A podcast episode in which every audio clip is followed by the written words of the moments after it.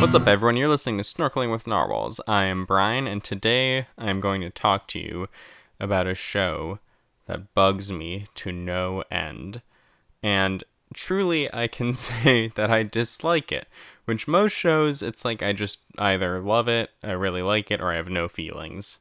Um, it's really tough for me to find a show that I hate. But this one is different. It is called Designated Survivor, and it sucks. It started in 2016, and I have to give you a spoiler alert because I am going to be going through essentially the entire show and talking about why I hate it. So, part of it is it just had a lot of potential. Like, it got ordered straight to series. They didn't just do a pilot, they were like, we're gonna do a whole season of this right off the bat. And it had good characters. Like, there's, you know, his the president himself, who's played by Kiefer Sutherland. Like, Kiefer Sutherland and his chief of staff and his like speech writer and I guess he was the press secretary. All these cool characters and it started out with a decent plot. Basically, Kiefer Sutherland played Tom Kirkman, who's like this random guy in the cabinet, and he was the designated survivor for the State of the Union. And there was a terrorist attack that blew up the entire Capitol. The president died, vice president died, so he became president. And that was the basic gist of the show. And then they, you know, were trying to figure out who did it, you know, who was behind it, what was going on. And so it started out pretty decently, you know, good couple first episodes. And then it just like started to get bad. It grew to suck very quickly. Part of that was that they just flew through plots and conspirators like they would discover a conspirator. There was a dude trying to become the vice president who was involved in the conspiracy to blow up the Capitol. And, you know, him and his wife are are just trying to to basically infiltrate the government and take over. And within a few episodes, like, they're dead. They're presented as these huge threats and then just dead. There are more conspirators, like this random assassin they find, dead it just seemed like when they would introduce like villainous characters, they'd be killed within a few episodes, and you're like, all right, now what are we doing? And then there was just like this random subplot where the president's teenage son is a drug dealer, apparently. I don't know, it only came up that episode and was never brought up again. There's just so much where it was like they would fly through it. These are like 20, 20 episode seasons and so at the end of the first season, you find out who the mastermind is. His name's Patrick Lloyd, for whatever that's worth. And by the third episode of the next season, he's dead. Like, the mastermind of the entire thing is dead. And then there's this random plot where this Patrick Lloyd tried to frame the president's mother in law for, you know, taking some loans illicitly. So everything in that ends up working out. But then the president's wife dies. And that was really because the actress playing her signed on to a different show, but she's like, oh, by the way, the president's wife is dead now. And then there's another dirty bomb somewhere that they have to find. And then the president has to be investigated because he's going to therapy because his wife died. And they're investigating him for like how fit he is to be president. Then the chief of staff gets shot, but nothing bad happens. She gets shot in the arm. That was like a cliffhanger for the episode. She gets shot, and you're like, oh no, what's gonna happen? Oh, she got shot in the arm and it's immediately resolved the next episode. They just, they tried to do so much in this show. And the seasons were way too long. 21 episodes, like, that's a long time. And so, like, eventually it just sucked. And it got canceled, and I was pumped. You know, one, because it just wasn't very good for the reasons I laid out. And also, one of the biggest problems I had with it was that Kiefer Sutherland was too perfect.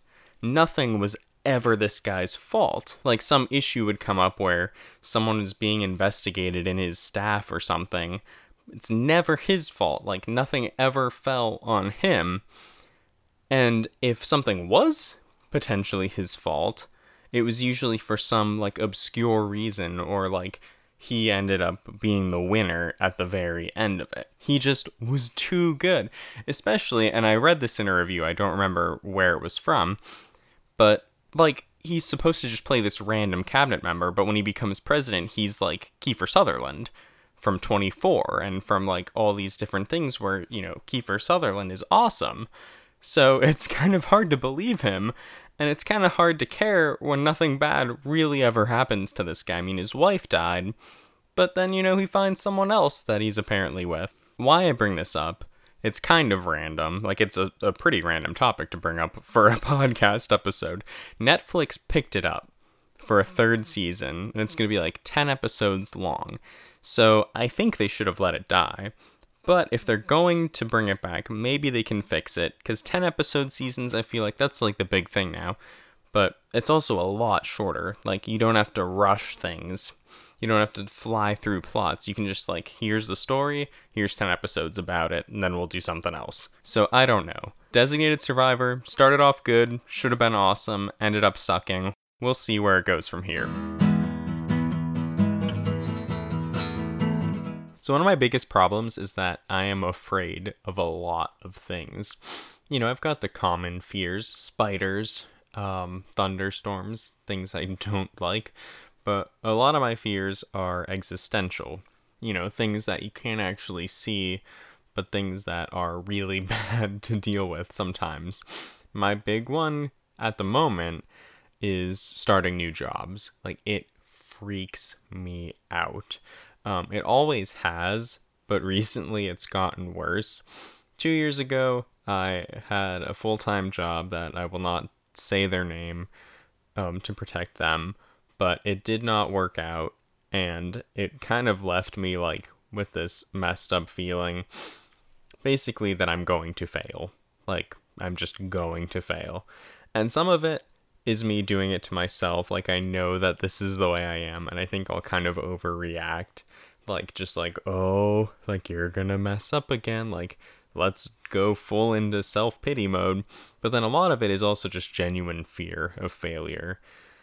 Um I, you know i've seen on facebook things like if you know you know i'm one of those people where if i don't succeed at something immediately i think i'm a failure and that's kind of true for me. And usually it ends up working out you know like after a few days of being confused or worried about this job I'll start it, I'll just like dive right in and I'll get used to it. But there have been a couple times where it didn't. The first time, I don't think it ever was. And then another time, I didn't give it enough time to actually work out. And so it's kind of messed with me. You know, people can tell me, like, oh no, you're doing fine, like, you'll be fine. It's one of those things, I guess I kind of just have to deal with it and like get through it on my own. Uh, like I don't really have a point to this story, you know, I guess if there's any, it's you're not the only person out there who's afraid of things like this. I mean, I guess part the point is kind of just I wanted to to talk about this because like I feel it a lot. And you know, the Bible says don't be afraid and there's some great songs that I try to listen to to calm me down.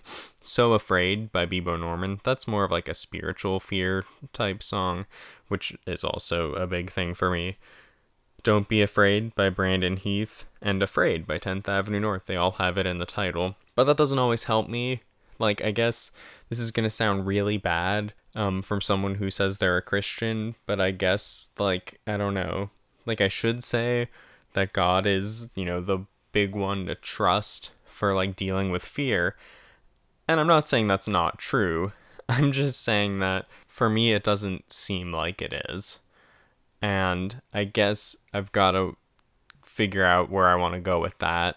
You know, trusting God to deal with to help deal with my fear, maybe. But a lot of it too is I get I, I just have to work through it. Like my big thing is if I can work through it and just like get over why I'm afraid of this job, and I'm just talking generally, not about a specific job, then I'm usually fine. But yeah, like I am scared to death of new jobs and a lot of other things. Maybe I'll bring those up in other episodes, maybe not, who knows. So, that's it for today's episode of Snorkeling with Narwhals. Hope you enjoyed it, my rant about Designated Survivor, and my talk about being afraid of things, especially new jobs. Um, once again, every Wednesday is the day that I'm going for to release new episodes. You can check out the Facebook page, Snorkeling with Narwhals, Twitter at SnorkelCast, website btmckay.com slash SWN. And it's now on iTunes. It for sure is on iTunes. You can either subscribe via iTunes, Apple Podcasts, whatever, or uh, a feed reader. Just search for Snorkeling with Narwhals. Hopefully that works. Anyway, I'm Brian. This is Snorkeling with Narwhals, and I'm out.